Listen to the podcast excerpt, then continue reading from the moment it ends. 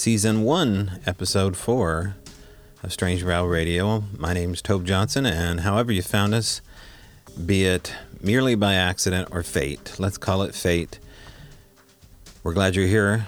You can find us over at YouTube, all social media. And if you want to hear more, well, do that. There's extra going on over at patreon.com forward slash strange brow radio. We got our 369 club. That's a new deal. Get a load of that. Get some free merch. Some extras on there, including our mini virtual conferences we had last year as well. That's at patreon.com forward slash strange brow radio. Or if you just want to make a contribution out of the goodness of your heart, you can do that. Just go into PayPal, or you can go to the banner at the YouTube site and just click the PayPal link. All right, more on our guest. We'll be right back.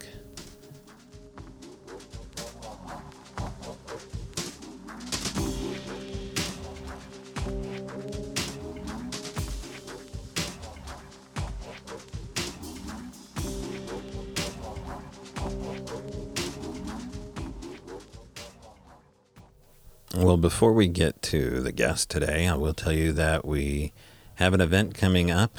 Strange Brow Radio presents Sasquatch and Anomalous Audio Analysis, February 6th and 7th of this year. That is Super Bowl weekend, SBW. But let's say, you know, football's lost its luster. There's no crowds there. I don't know, is there an opening act? You can watch the opening act, and then if you're tired of seeing the pigskin tossed around, you can hear us toss around theories about Sasquatch audio analysis. That's February 6th and 7th. Uh, we have uh, quite a show planned for you and uh, some teasers of uh, a Sasquatch documentary as well.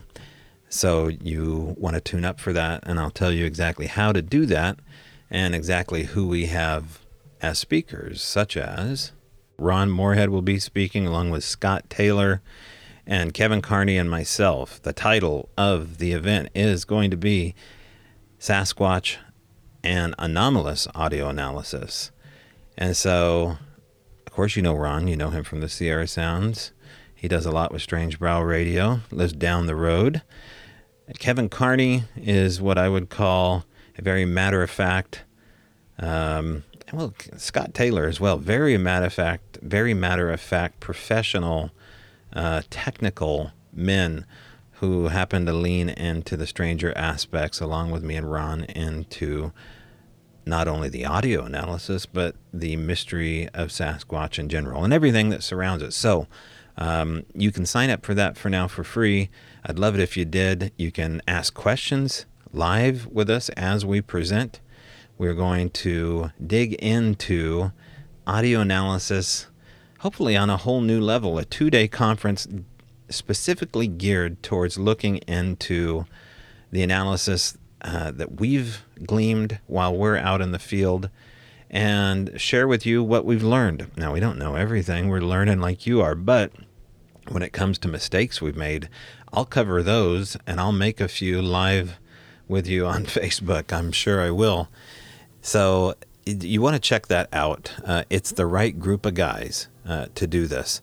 And we're going to get into the nitty gritty as far as these stranger sounds that you may catch, you may miss when you're out recording in the field. And then we're going out in the field. Uh, Ron will be coming in live uh, via Zoom. So he will be zooming in virtually, like Max Headroom, Ron Headroom and then the three of us will all be together inside of an office up here in Arlington, Washington. Arlington, Washington, taking all the precautions necessary to put on a good show for two days. The three of us and um, uh, some more people, Brent Dill and uh, Tommy Naff, and some other people will be heading up into the remote areas of Sasquatch country. Hopefully, the weather holds out and doing an overnight, and then coming back the following day, which would be the 7th, Sunday morning, to do kind of a live breakdown of how things went. Uh, probably to warm up quite a bit too, because it's going to be a cold night and we're going to be coming fresh out of the bush and uh, going on on camera with the way we look. So that ought to be good. You can see who has the best hammock hair. Um, yeah.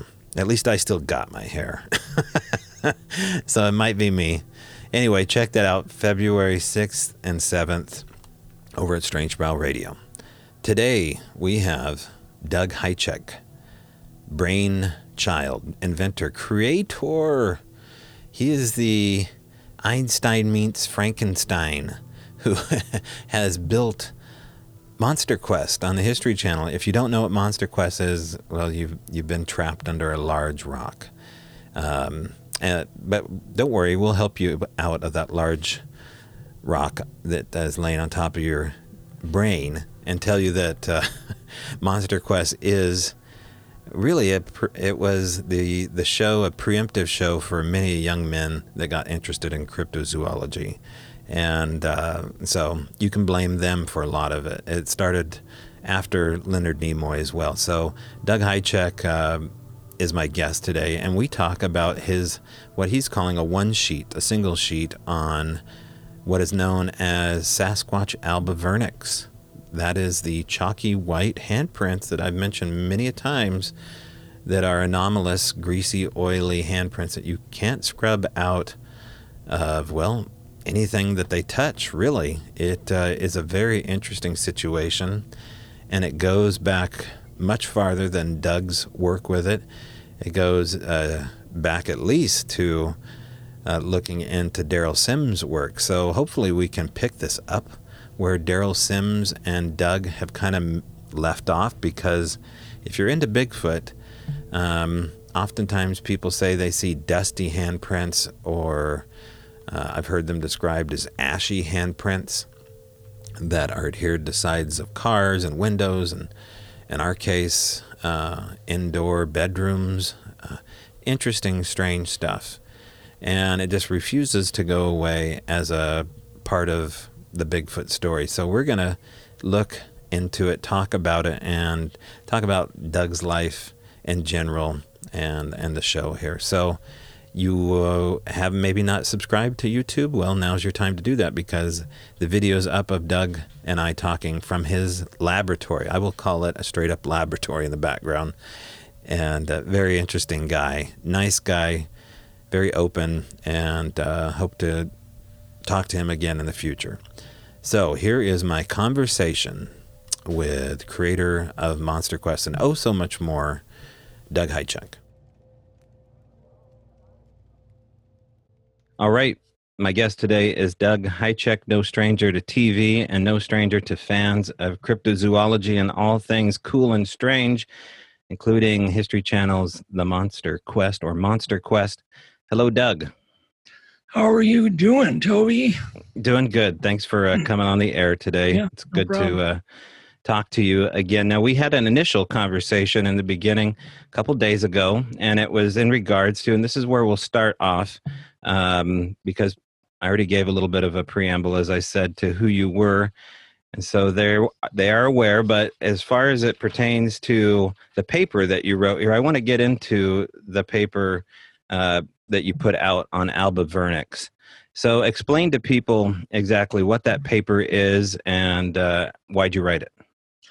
Okay, I think it was July. Not not sure of the exact month. But I'd finally seen another set of these white type fingerprints. And all of a sudden it hit me.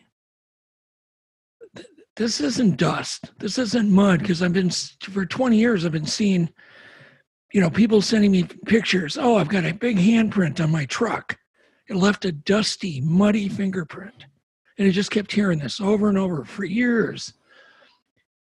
But um, there was a guy that I was working with who had sent me a picture of a camera trap.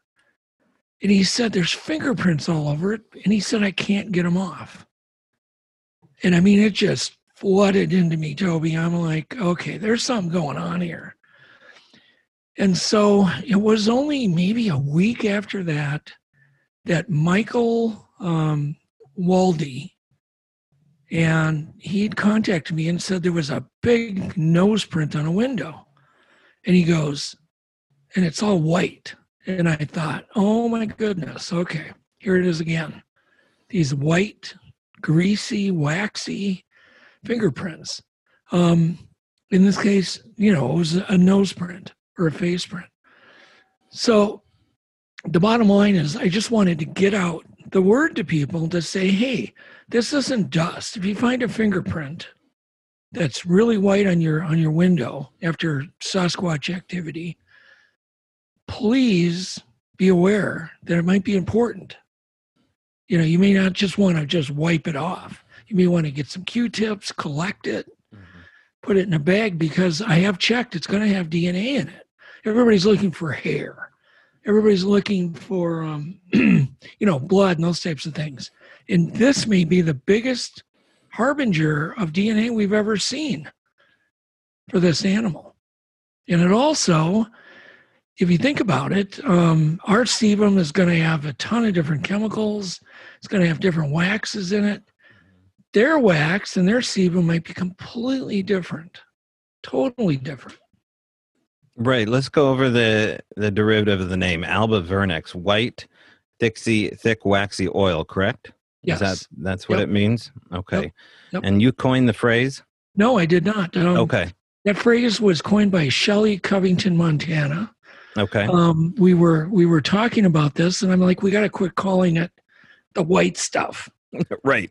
And she said, basically, I'll call you back. Right. And she calls back and said, let's coin it Alba vernix. I love it. Sasquatch Alba vernix. Yeah. Because if you've ever seen a newborn baby, when they're mm-hmm. born, they're covered with this amazing wax. It's extremely waterproof, mm. extremely protective. And this is very similar to that in texture. Okay. And has it, you said it can be tested. Has it been tested? And what has been gleaned from the test? No, it has not been tested yet. That's okay. coming. That is coming. Mm-hmm. Um, a, a, gas chromatograph test like this, and then to have the data analyzed is going to cost a lot of money. You know, and then we have to do it over and over. So let's mm-hmm. say I do one test, and let's say we find out it has numerous properties that are different to humans, we can't really re- release that information because no one's going to pay attention to it. But if we collect it in three different areas, test mm-hmm. it, and each sample has got some type of a or lack of a certain chemical that humans do. Mm-hmm. Now we can't, and yet it's got uh, human primate fingerprints, friction ridges. Um, then we have something we can talk about because that is going to be far more impactful for scientists than a photo. I mean, really, we, we can give them photos all day long, and you know it, and I know it. They're just going to laugh. They're just going to go, yeah, it's like, we need a body. and I don't care what kind of photos or videos. I mean, we've had the Patterson footage for, uh, what, over 50 years now. It does nothing. And that one shows muscles, tendons, um, you know, and all sorts of extremely unique anatomy, including with a joint bend. So it's done nothing, but this could be a game changer because it's so common. I probably get one picture a week of these handprints. So it isn't like it's a rare thing. Right. And we've been trying to find answers to this, not only on this show, but just privately for the last three years, and we we started calling it white chalky. Yeah. Uh, see, see, here's the thing. Me and you have never c- communicated before. No. There's tons of people that have probably noticed this, as you have mm-hmm. a long time ago, because you shared some of your photos. Mm-hmm. And so, gosh knows how many other groups are calling mm-hmm. it this white stuff. and right. finally, though, but it, but mm. but really, if we put a name to it and mm-hmm. start thinking about it as a substance that mm-hmm. we can collect, we can have analyzed, it's kind of a big deal. Yeah, it's a huge deal. And yeah. I feel like, uh, you know, we're on the cuspis of everybody paying attention to something new and breaking. Um, yeah. Regarding your find here how many people have reached out to you since you broke this paper because now it's it's hit let's remind people too that you're not a social media guy you're you're new to the world of facebook yeah in fact i'm i'm so fresh it's been what four weeks for me right welcome um yeah thank you and it's it's really been amazing you know if i would have known Did you know that not one person ever tapped me on the shoulder and said, you know, you really should join Facebook. There's all these Bigfoot groups, all Mhm. these paranormal groups. I had no idea. So I just joined and found out this on my own. And I, you know, I don't know if I have regrets, but boy, it's been interesting four weeks. Really interesting. Um, I would say at least 11 people have reached out with amazing photos, and you're one of them. Mm-hmm.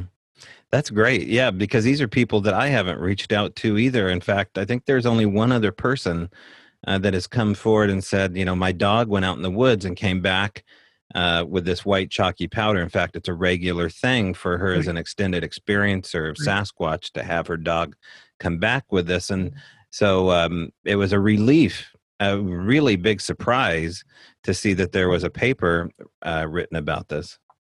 Yeah, and I just thought I just had this wild idea. I thought I'll do a one sheet. It's the way I communicate with executives. You know, if I'm pitching a TV show, I'll just do Mhm. a quick one one sheet for a soft pitch. And I thought I'll just do a one sheet. Threw it up there, and it was Mhm. amazing the reactions. Yeah, it's it's, it's cool because it also gives other websites they can just copy, paste, and bam, it's up on their website. Now, has it got the attention of the Meldrums of the world, or other people uh, scratching their heads saying, "Now, okay, what do we have?" No, I have not heard from any other scientists or anybody who is a doctor who has a doctorate. Mm-hmm. I've had one conversation with a doctorate who who's got a PhD, and he had some ideas, Mm-hmm. um, but no one's reached out yet. But I think that'll happen soon. I really do. Right. The only other person that I, uh, I've heard about a white chalky substance and relating to Sasquatch was the book uh, Mayo, Manotang by Pearl Parada. And I talked to you a little bit about the uh, stone or rock or compound called Yes. rubidium. Yep. Yep. Um, that was the only other person, and she has a really interesting theory on why they may use it and uh, whether or not it's been found. And stool samples, I, I can't quite say, but um, hey, if anybody's listening to this show uh, and you want to get in touch with me, or you want to get in touch with Doug through me, or if you want to get in touch with Doug now that he's on social media, and you have some of these prints, you know good and well that that we do, and we we would love to get more information out about this. Yeah, I'm I'm I'm hoping in three months we'll have Mhm. the first sample that goes out. And Mhm. the first thing I want to do is find out are there any weird chemicals in it hmm other than just wax and, and oil. For all we know, it has some volatile compound in it because I have seen evidence it actually etches into plastic permanently. Now, what, explain explain what you mean because you're an Okay. engineer. You you got a scientific mind. What do you mean etches in? Okay, so um, there's there's certain plastics like styrene plastic, hmm ABS plastic, and so on. It's sensitive to um, uh, volatile compounds like uh, MEK or toluene or you know even gasoline can dissolve it. Um, and these fingerprints were etched in. I mean, they, they couldn't be washed off. Hmm scrubbing they couldn't be washed off. And these are these are detailed fingerprints. I mean they're so detailed you can see the sweat pores but yet it's etched right into the plastic. So that tells me there may be vocs which is a you know a volatile organic compound but that voc could come from something they're eating um, it could be a plant it could who knows we don't know anything all we know is we have things to test. That's all we know. Now there is a collection kit too that people can make. Yes. Can they make this on their own, or Yeah, they it? could. Um, I recommend they go to um, Shelley Covington, Montana's Facebook page. Mhm. Get a hold of her if they need any information. Um, she's happy to tell people how to make their own kits. Right. She has kits for sale. Um, it's certainly the main thing to collect DNA is it's got to be dry. You got to keep it dry. you don't want to put it in plastic necessarily. A Q-tip would be a great way to collect anything. You know, Mhm. put it in a paper envelope. Hmm Um, store it uh, dry. It doesn't even have to be refrigerated as long as it's dry. That's the key. Should we assume, Doug, that most impressions, since they are oily and waxy in nature, face, feet, hands, any kind of body, any sebum, will it? It won't necessarily always turn white, but should we assume it has that same compound that these this white substance does? Yeah, it seems to have either, and I've seen the chalky, you know, where it's more chalky, and I've seen it where it's more smeary, but they all have the same color. Mm-hmm. So let's say they're they're they're getting into a substance they like to coat their bodies with. They're putting it in their in their hair. They're using it for something. So it could be something they're gathering and wiping on themselves. Could mm-hmm. be a mosquito repellent. Could be to keep ticks away for all we know. It could be a, a scent cover. I mean, think of all the things that we put on our bodies. Right. You know, soaps and oils and lotions and mosquito repellents and you know all sorts of things. But if we lived in the in nature, there may be all sorts of things that they're doing.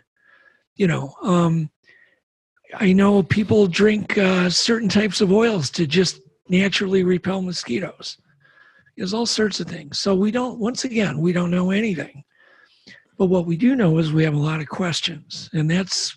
I just loved it that you had so many exciting questions. In in some ways, Toby, you were more just Dan. you were just excited.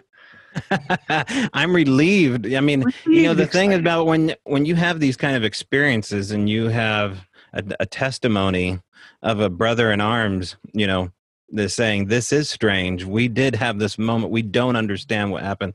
It is a relief. Yeah. Well, I think that um, it's it's going to be a kind of a big thing this year. I'm hoping. The other thing I don't know, I don't know exactly how much these tests are going to cost exactly, but the key is isn't even the test. The key is the the analyzing what the test shows, comparing it to mm. primate mm. sebum, comparing it to um, you know all sorts of things, certain plant mm. compounds. Mm. So it's going to take some scientist that's going to mm. have to spend a considerable amount of time. But when we get the bingo, it's going to be mm. amazing. So um, to read, re- oh, go ahead, Doug. Go Sorry. Ahead. Well, I was just going to say, as an example, if you compare our sebum with a gorilla, they do not have an, what they call an SQ molecule, which we have, which protects us from UVB, um, UV light, you know, sunburns and so on. It's something in our skin oil. Mm-hmm. Uh, primates that are hair covered don't have that because they don't need it. And so there's one difference, you know, that, that mm-hmm. just that alone. Right. Where, let's say um, people start sending a certain group of scientists the stuff they've collected. They know damn well they didn't collect it from gorillas, and they have photos to go with it. And hmm. suddenly there's no SQ molecule in it. That's going to get their attention you know and if that's all right. we do it's a good thing yep. so are you ready for pushback from academia that says well it was contaminated oh my goodness no not on this one because for instance we have six i think it's 60 specific wax compounds in our sebum. Mm-hmm. who knows the differences that are going to be there? If they're i'm hoping they're going to be great. Mm-hmm. nobody's going to be able to fake chemical compounds. Not in a consistent basis. You know i've got a number of samples already collected. I, I guarantee I'll, I'll, be getting more. You're probably going to get more mm-hmm. and so collectively if we can get this consistency going and mm-hmm. it's very different than what humans leave right behind, or other primates even leave behind it's going to be really interesting it's going to be I'm just hoping for that jaw drop moment. Yeah, I really am. Absolutely. Well, bravo to uh, Shelley uh, looking down this rabbit hole here and coming up with a substantial name that uh, yeah, will catch academia's eyes and more so than chalky white. and so exactly. that's a uh, that's fantastic. So for anybody that has this on their window right now or on their car door, um, and all they have is a, a, means to go collect the sample, you know, haphazardly. How would you? What could they do to collect the sample, and where, should they save it or send it, or what should we do? Yeah. Okay. So the first thing is to you know take take a lot of photos, really good photos. Try to get into the loops and the whorls, any dermal ridges. Mm-hmm. I mean, gets you should try to get so good and, and, get the lighting so you can actually see there's a lot of sweat pores on our mm-hmm. fingers um, on our on our palms and their sweat pores seem to be quite large so try to get some really good photography which it's amazing i've got a number of photos now even showing not only the the friction ridges but these amazing sweat pores you know which are really would be hard to fake. Um, then it would be a matter of uh, it's on photo photoing it. You could take a small sample of it on a number of q-tips. One could be for dna one can be for the the compounds. The other one is to lift it you know actually lift it on mm-hmm. clear tape and um, i think there's some clear contact paper but you're going to want to dust it mm-hmm. you know, some kind of fine shelly was using some type of a really fine makeup dust mm. and she was lifting prints it seemed okay. to work really well Yep. Okay. But I would definitely. Um, she's going to have a video out real soon. Um, that's going to go up on uh, the Olympic project. I, I, think it's days away, and it's going to go into great detail. Okay, that's so fantastic. project, yep. Yeah. Um, well, let's get into some new territory here because uh, this is a this is a project that is underway, and again, if people uh, heed Doug's words, you can collect those samples and and save those and preserve those. I'm thinking of a couple people in particular that I just spoke to in the last couple of months about impressions, so I'll get a hold of them. And uh, but you mentioned let's just go into the world real quick of Patty because not a lot of people know the work that you've done privately looking into the PG film. But going over your uh, bio here, Doug, um, you're the only person to do a 3D animation of Patty's rotating left leg and with something you call the the mountain gate. Is that correct? Correct. Yep. Yep. Okay. So what's so unique and why spend the time looking at Patty's left leg? Okay. Um, well, it isn't just her left leg; it's both of them. Mm-hmm. Um, you can actually see it in both legs. So one of the things that I did was obviously listen to um, people like Gro- Grover Krantz who said, well, they had compliant gait. Everybody just talked about the compliant gait with the knees never locked, right? And Jeff Meldrum, he's kind of is stuck on the mid tarsal break. But that seems to be where everything just quit. Mm-hmm. And, I, I'm looking at this footage going, oh, there's a whole lot more going on than just a compliant gait. You know, yeah, I see the knees, but I'm also, I, I noticed the legs literally splaying outwards, you know, where, where this, if the tip of my hand is her body, the legs were splaying out like that and like that. And then I saw this swimming action going on where one um, hip would rotate in order to place the foot in mm-hmm. a straight line, like a tightrope walk. Mm-hmm. And I just kept studying it and studying it, and looping it and looping it. I'm sure everybody thought I was crazy down in the basement for you know hours every night, just looking at this footage. Right. Um, and eventually, it hit me exactly what it was doing, and where it was. The the knees were basically knocking in, and then knocking, then splaying outwards. In other words, um, similar to like a Peruvian horse gait and if anybody knows anything about certain horse gaits, they they walk that way and they're trained to walk that way for smoothness. Well, what is the one thing we always hear about Bigfoot? Everybody goes, "Oh, it glided across the road. It just floated across the road. It seemed to not even touch the road. It just smooth, smooth as silk, smooth as silk." You know, if you hear that once, you've heard it a thousand times. And and when I was I was actually working with some Peruvian horses and filming them with a high speed shutter from from the rear, and I was seeing the same darn thing. Mm-hmm. It was like it just once again it's kind of like the the white stuff. It hit me. Mm-hmm. It's like this is something that is designed to be extremely efficient and to be extremely smooth. And why would then you go? Well, why wouldn't some creature need smoothness. Well, if you've ever tried to look at something while you're walking, it's it's not easy because you're you know your head is bouncing. It's mm-hmm. there's a mm-hmm. lot of pixel smear even with our eyes. But if you could walk and walk at a good pace and have everything extremely smooth, mm-hmm. it's going to improve your vision while you're walking 50%, if not more.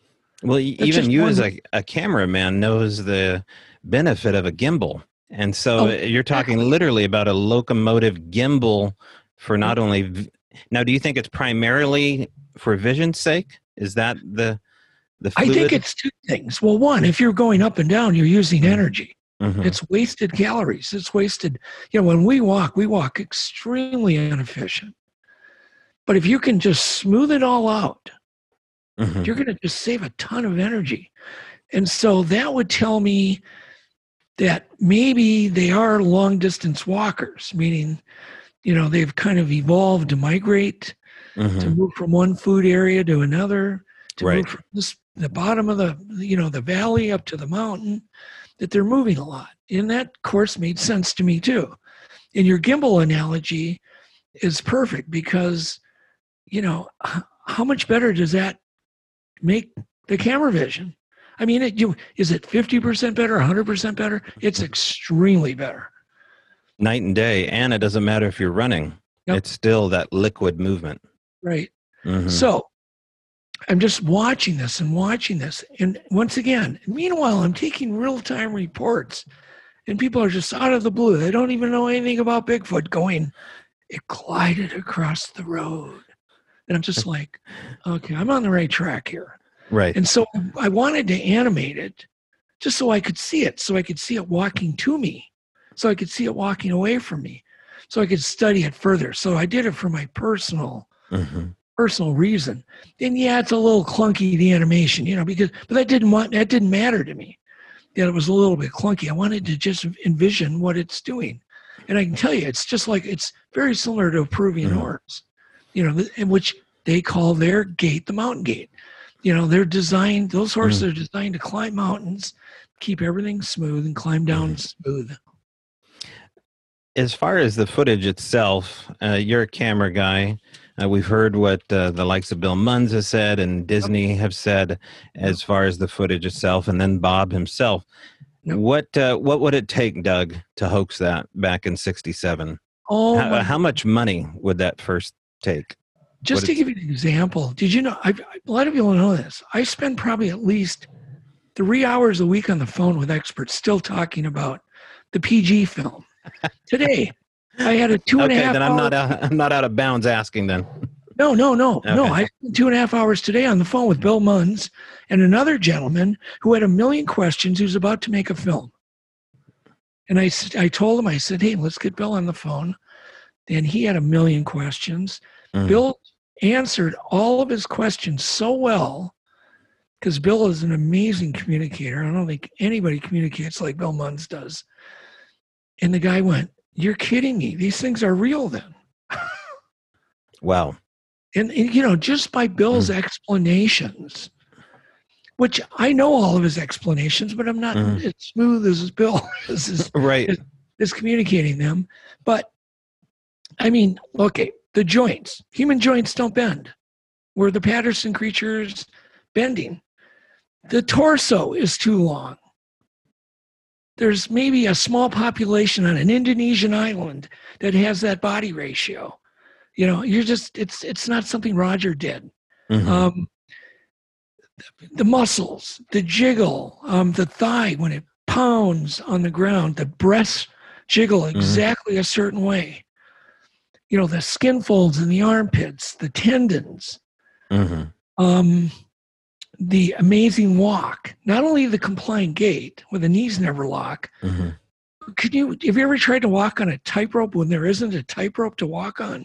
You tip over constantly. Right. Don't put a, put a gorilla suit on and try to do that. It's not happening. Mm-hmm. You know, if you've ever been to Bluff Creek, Toby, a lot of people have gone there. The the the area where this thing was walking was kind of like walk, walking on beach sand. Extremely hard to walk on you know, it kind of makes you already tip because the sand is giving way. Mm-hmm. Um, the hair. Um, there's one thing people don't know about the Patterson footage is that when it makes its turn to look at actually, I think it's Bob, it it bristles. There is piloerection happening. Now, I've never heard that before. No, you know, the only way you're going to see it is to get a very good copy of the original do a three light transfer real time, put it up on a 4K monitor like I have, big monitor, and watch people's jaw drop. Are you saying Patty's hackles go up? Yes. Yep. I didn't know that. Would that make sense? The moment she turns, Mhm. ooh, yep. Yeah. Now, how how could you ever fake that? Yeah, to see this room full of people who are all just giggling and laughing, Mm-hmm. to watch every one of them almost turn white when they Wow. saw that. And that's when the moment they all Mhm. knew. You know, of course, you can't fake it. And then they could see the tendons, you know, Mm. Contracting and expanding. And then, You know, we, we rarely talk about Patty on the show because it's such a fleeting popular moment, but people that are listening to this aren't, you know, maybe watching the YouTube episode and don't know your history. In the background, you're in your Bigfoot lab. I see Gigantopithecus skulls. I see Patty framed in the background. So to hear that you're still talking about this with glee, and I see your face still light up with oh gosh. with awe because it is kind of our Bigfoot man on the moon moment still. Well, here, here's why, Toby.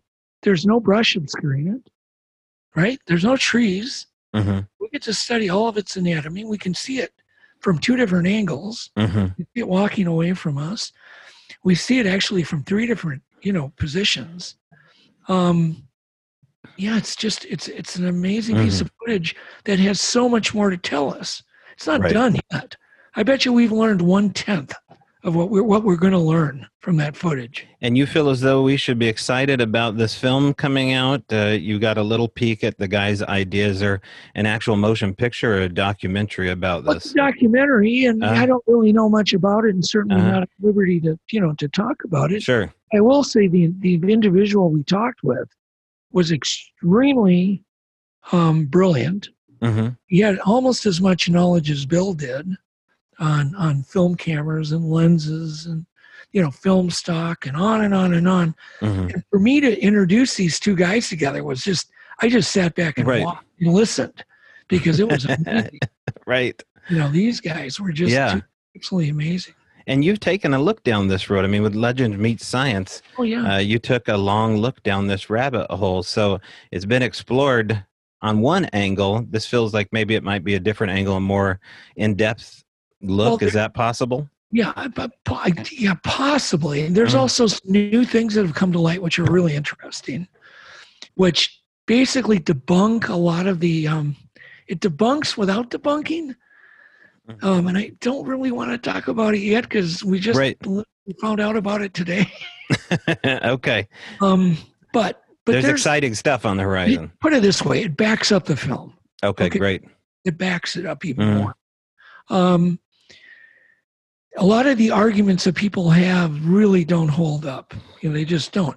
But some of the solutions to those arguments Mm, don't make those other arguments wrong. mhm. They just make them both right. It's kind of hard to explain. But um, the Patterson footage has got a lot more to tell us. Um, Mhm. there's a, there's a number of of AI things that, that I'm planning on doing. Um, deep learning to enhance it even more. Um, right now, I think there's some real. They, they Mhm. say they're 4K on the on YouTube. They're not. You know what I mean? It's just they're not. But you know the but, difference. yeah, the, there will be there will be some really cool stuff coming up. You know, I'm hoping Okay. this year. Yep. Yeah. Now, um, you have some exciting stuff too coming up. Looking over your bio, it looks like uh, you may have something in the works yourself. Taking a look uh, down Yeah. this rabbit hole. Mhm. Yep, I'm. Um, I've got a new project. Once again, until until my contract is signed, I don't want to talk too much about it. Mm-hmm. But uh, yeah, th- this is going to be the year of the Bigfoot.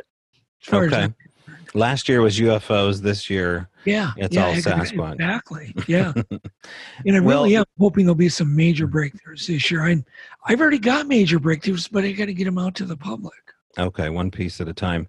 Yeah. Now, when you were just speaking about uh, some of these new things coming up, um, you know, I sense a little bit of frustration. Not only the fact that you can't talk about it, but um, I think it's a, a nice way to say um, interesting data. These frustrating elements that come up related to the phenomena. that kind of confuse science. It's as though um, you can't reproduce the science, it's unheard of science. It gets very frustrating very quick, especially if you're looking into the DNA. And so let's talk about some of those frustrating attributes. Now, you worked with Les Stroud on his uh, Survivorman Finding Bigfoot. Now, Les has come out and talked about some of these frustrating attributes as it relates to his experience while he's filming. One of the things that Les has spoken about on Joe Rogan is being pinned in his tent while there were uh, supernatural things going on outside of his tent. Uh, this is not uncommon territory for people that go into Bigfoot habitat. Have you ever experienced anything that would be similar to what Les described? Well, um, a number of things. One, I do find it odd that I've gone to so many locations and had activity. I find that odd. My son finds that extremely odd. He's actually trying to look for a place in the mm-hmm. wilderness he can go to, do a little wood knocking, you know, nothing big, do a little wood knocking, go to bed, and actually be able to sleep through the night mm-hmm. without having rocks thrown near their tent, rock clacking, wood knocking right near their camp. And so he's confused. Mm-hmm. But yet, not confused because we don't know. I mean, just because you go in the wilderness and you have Bigfoot activity doesn't mean it's supernatural. Right. Um, but I, yeah, I've had some things that I couldn't explain. Mm-hmm. Um, I've been the last time that I, really don't have much of an explanation. I, I took my youngest daughter up to a wilderness area, and we were with my son Blaine, a good friend of mine, his daughter, and we we did some wood knocking. I'm trying to remember. We did some wood knocking. Heard a scream right away, Toby. I mean, just right away. My daughter was like, "Oh my god, this is," you know, she couldn't believe it, which I thought I found weird because it happened. We hadn't even been there 20 minutes, mm-hmm. and we heard this scream right by the cabin after we did a wood knock. Well, to make a long story short, that night, or we, I, I better pre- preface it we walk into this beautiful cabin. It's about 11 miles off. Uh, it's on a logging road, solar powered off the grid, you know, but it's nice. It's not like some little shack up on blocks. And so we walk in, there's no curtains in this place. And the first thing my daughter did, who was about 13, she goes, uh, I'm not sleeping in any room without a blanket covering the window or a curtain. And so we found, I said, well, find something, I'll tape something up. And so she found a big blanket and I taped it up. Um, but that night I was awoken probably about two in the morning by something walking on the porch that our bedroom faced. And I hear it walking up and I hear it opening and closing a recycling bin. You know, it's got like a button you have to push, but it opens and closes it like 20 times.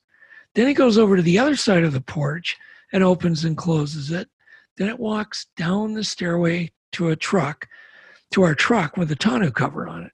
Mm-hmm. And you can hear it playing with the Velcro. And I'm sitting there, and of course, my daughter's in the room. And I'm like, well, I don't really want to throw the curtain open. Mm-hmm. You know, I'm thinking about safety, believe it or not. And plus, I'm probably, you know, hesitant just on my own because you don't want to throw a curtain open and be face to face with something, scare sure. it. Sure. And so then it walks back down, walks back, repeats the, the, the recycle bins again. And then after about maybe 10 times, I'm laying there wide awake. I start finally just dozing off. And we were both then woken instantly by the cabin getting shoved so hard mm-hmm. that the bed that we were in flew away from the wall. We both sat up simultaneously, and it was the first time I ever heard my daughter swear. she just looked at me and said, "What, the, you know?" Yeah. And, time to do um, it. And and it was insane. But I looked, I studied the cabin. I'm like, I couldn't do that. It was like a truck hit the cabin. Okay, so so- what is your? Do you have an explanation for that? Well, uh, let's think off the. Uh, let's think out of the box. If it wasn't, let's say it was some kind of energy field, is there anything that we have that we're even toying with that could reproduce that sound or make you think that you felt it and heard it, or was that a physical moment at all? Um, don't know, but the Mhm. bed was the bed was pushed away from the wall. Okay, that's oh, it did physical. fly away from the wall. Oh yeah. Yeah. Okay, so it wasn't like a screen memory or anything. No, no. We both sat up. Right. It was it Right. was violent, Toby. Yeah. Okay. What was cool is that every night it attacked another wall. Oh wow. Went around the entire cabin Mm-hmm. night after night. hmm Each and we even predicted Joe. He was on the last wall. He said, "Well, tonight's your night." Because what it would do is play with stuff, you know, around the cabin, throw rocks, threw a lot of rocks at the cabin, not violently, but then it would do a grand finale right before dawn. And that would be a big boom. It would throw something, or, and that was our grand finale. I don't know. I don't think it was a screen memory, but you know, who, who am I to say? Well, okay. So if you didn't, uh, did you find anything on the ground that would be indicative of an object being thrown? No, here's here's the thing.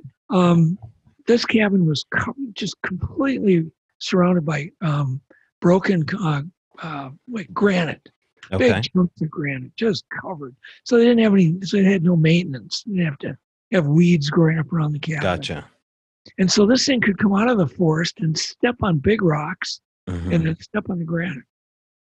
Okay. So we never. But on the porch, hmm we yes, we found little rocks, recorded them with audio recordings. hmm all night long we got a ton of recordings of this thing messing with the cabin With everything that you've been involved with, uh, as far as camera systems, uh, many camera systems that you've invented or retooled, how do you think uh, has that hindered our approach into looking at this subject, or has it helped it? And what do you think uh, we can do different in the future, Doug? well i put it this way i haven't i haven't got given given up yet but i've been made a fool of for 20 years these things have made a fool out of me because no matter what i come up with hmm they always let me know they just beat me Right. I've done things like mechanical things. I've done um, tripwire things. I've done done two pound monofilament line traps, and these things will set those traps off, but there's nothing there. hmm In fact, I've even set traps that I know that they've deliberately came and tested. hmm Like they'll scare us away, and then boom, my trap will go off. It's so, you know, it's too much of a coincidence to go, really? The two trees just got snapped right where we were standing. Everybody runs in Mhm. fear of their life, and then all of a sudden the trap Mhm. goes off. You know, and and yet it, it it's like it knew that it needed to test that. Well, So okay, to pause that thought right there, Doug, because what else do we have in nature that mimics this behavior? There's nothing I know of. A human, you Mhm. know, really smart, super aware human. Super But it seems to even be over what a human's ability are to a degree it that. Yep. Yep. yeah. I mean, here you are, uh, an engineer, a scientist, someone who's looked deep into this, and they've made a fool of you. What else can do that? And there's no human that can make a fool of Doug. Yeah. Well, yeah. Oh, oh yeah, there are. Just giving you but the I've benefit of the doubt. But, but I'm not going to give up because Uh-huh. I've got a bunch of other things that we're going to do and try. Mhm. Everything, whether it's nature, I even believe the supernatural has flaws. Everything's got a flaw, Mhm. you know. Do you think they make mistakes? Absolutely, of course, Mhm. of course they do. You know, Mhm. I don't know what they are, but no doubt they make mistakes. yeah. You know, they wouldn't be leaving this white stuff Mhm. behind. Um, they seem to have a, a, a love for touching smooth objects. Mm. You know, think about it. They don't have any glossy, shiny things to touch in the forest. So maybe Right. that's maybe that's what attracts them to it. But they they can't resist something shiny. Right. Now, do you do when you go out into the woods? Are you someone that will leave them something? Do you go and leave an offering or We've tried Mm-hmm. everything. I worked all summer in doing that. hmm And once again, they get away with the offering mm-hmm. without giving up a photo. They get away with unscrewing things. They get away with unnailing things. Uns, you know, I mean, it's just, it's confusing. Hmm Frustrating. So you have a camera deployed, and then you have the object in front of the Sure. lens.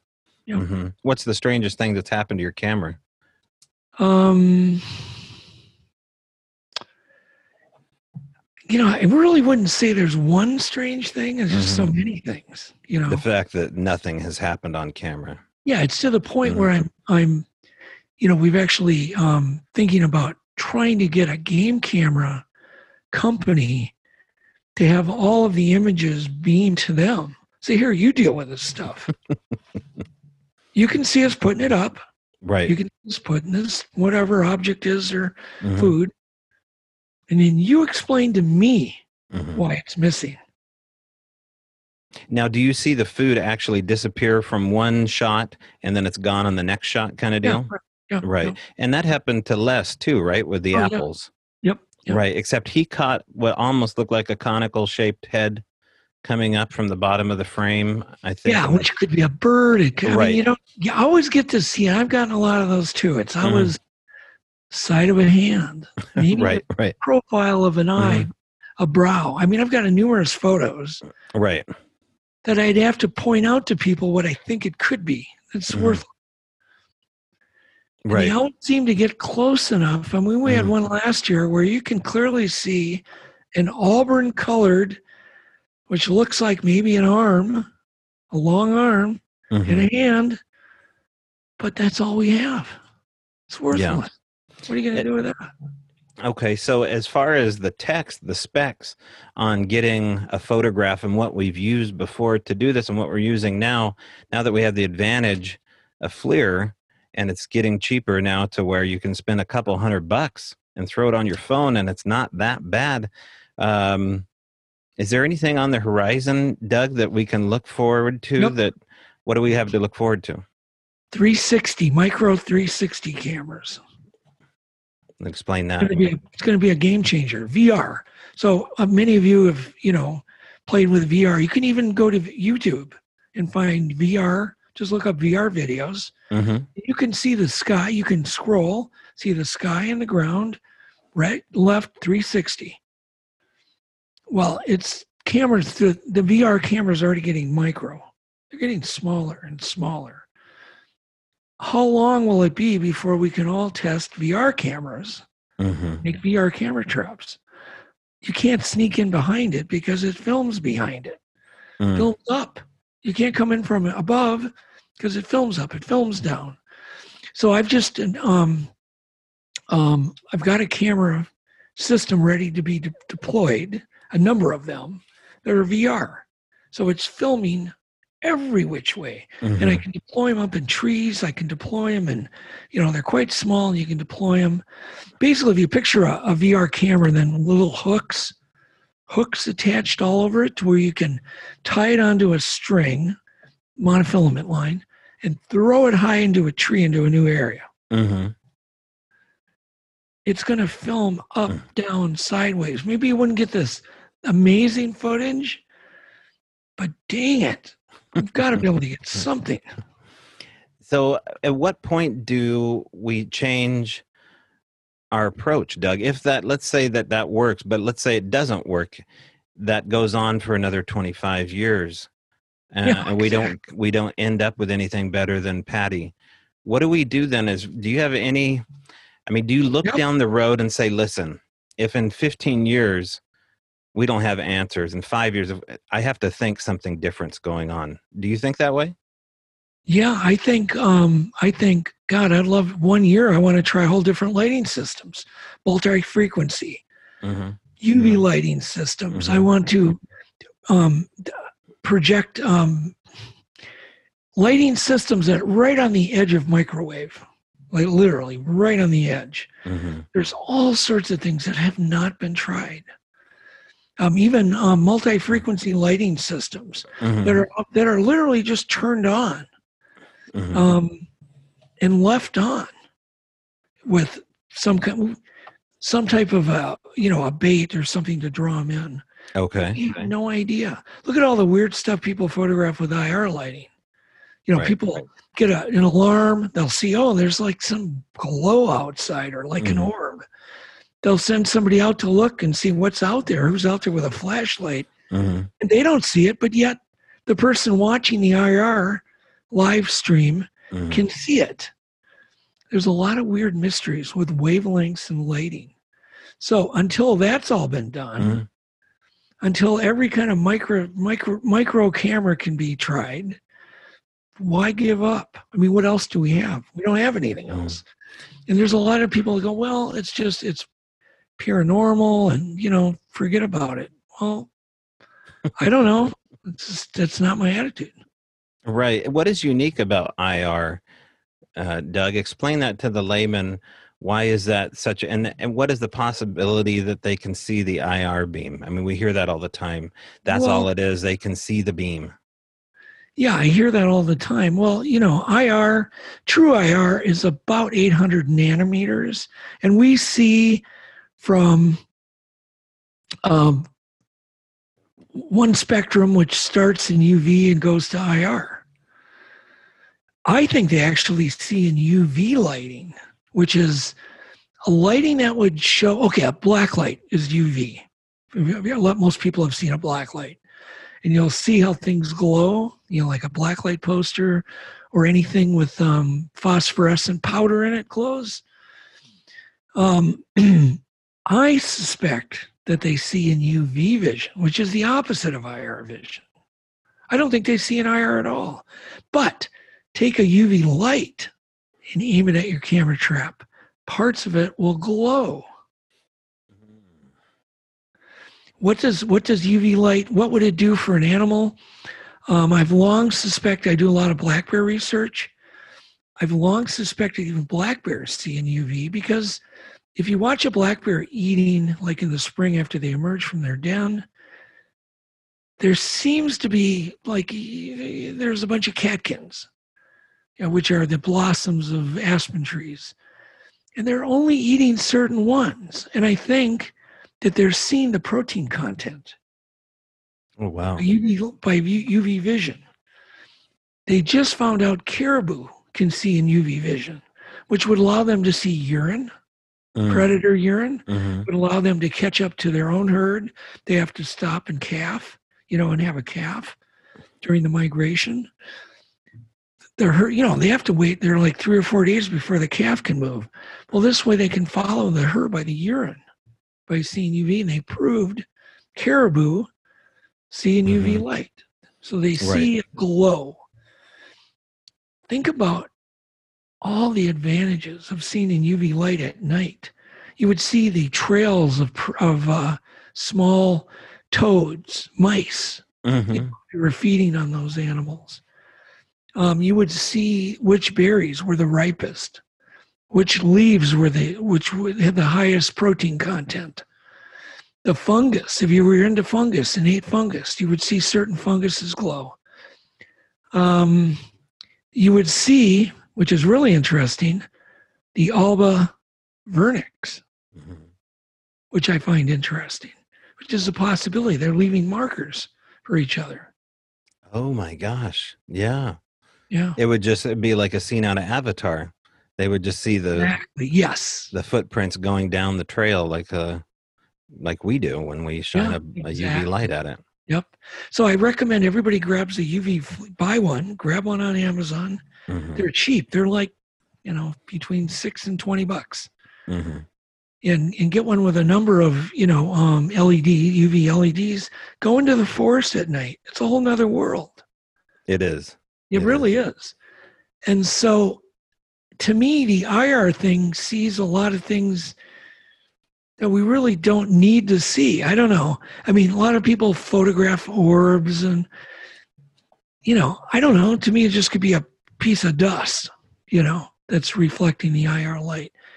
I'm just kind of ignoring the whole IR thing right now and heading right into the UV. Yeah. Right. Well, I know you have to head off to to your own uh, UV scenario here. I want to thank you, uh, Doug, for coming on the show and uh, and talking to us. And uh, I will be in touch. And if you have any more information and want to reach out uh, publicly or privately, we would love to get an update on that. But again, people can go to Shelley Covington, Montana's Facebook page to get a, uh, a kit, or the Olympic Project is going to be coming out with a, a video. And uh, thank you again, Doug. And uh, have a good evening. And we look forward to hearing more from you. Thank you, Toby. Yep, I'd love to talk again. All right. So, as promised, that was Doug Hychek. And we have been uh, speaking ever since, every couple of weeks online. Uh, he has a lot to share. And hopefully, we can get a, a part two to this. You know, some of these guests, they need a little bit of breathing room before they talk about the other things that they want to talk about.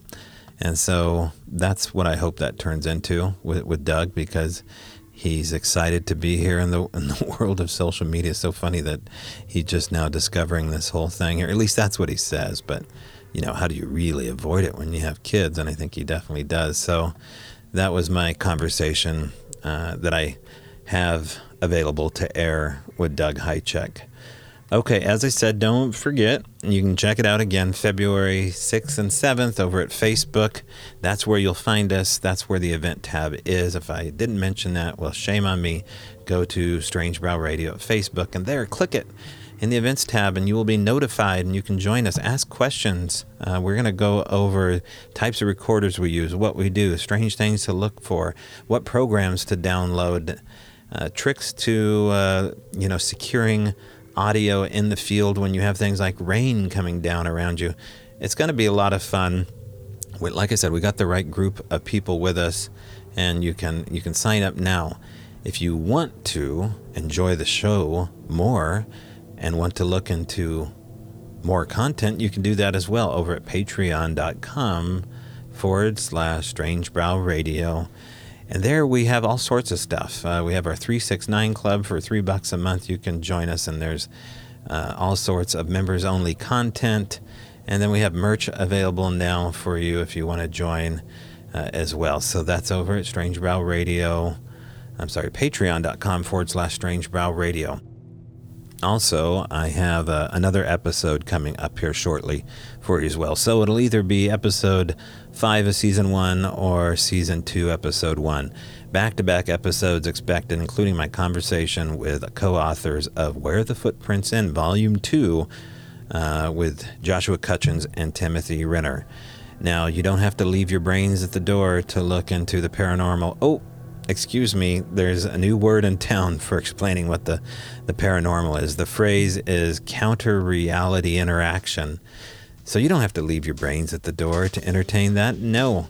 And you'll see that every bit of the way talking to these two gentlemen. You probably already know all about Timothy Renner's show and Strange Familiars, but do you know about Joshua Cutchin's work? Well, you, you certainly should. And when I air that episode, we are going to announce our next Strange Stroll, which will be coming up here soon. It's a lot of fun for me. It's a lot of fun for you. You get a vote on where I go, what I bring, and it's my way of giving back and immersing myself in the phenomena, if not for the whole evening, for a long while. So stay tuned for those, and you can find out more about the previous ones over at YouTube. Sign up for that, subscribe. I think we're uh, getting over a thousand subscribers, and let's just keep growing those numbers by sharing content. All right, that's it for me. Have a good weekend, and of course, I will see you in the trees.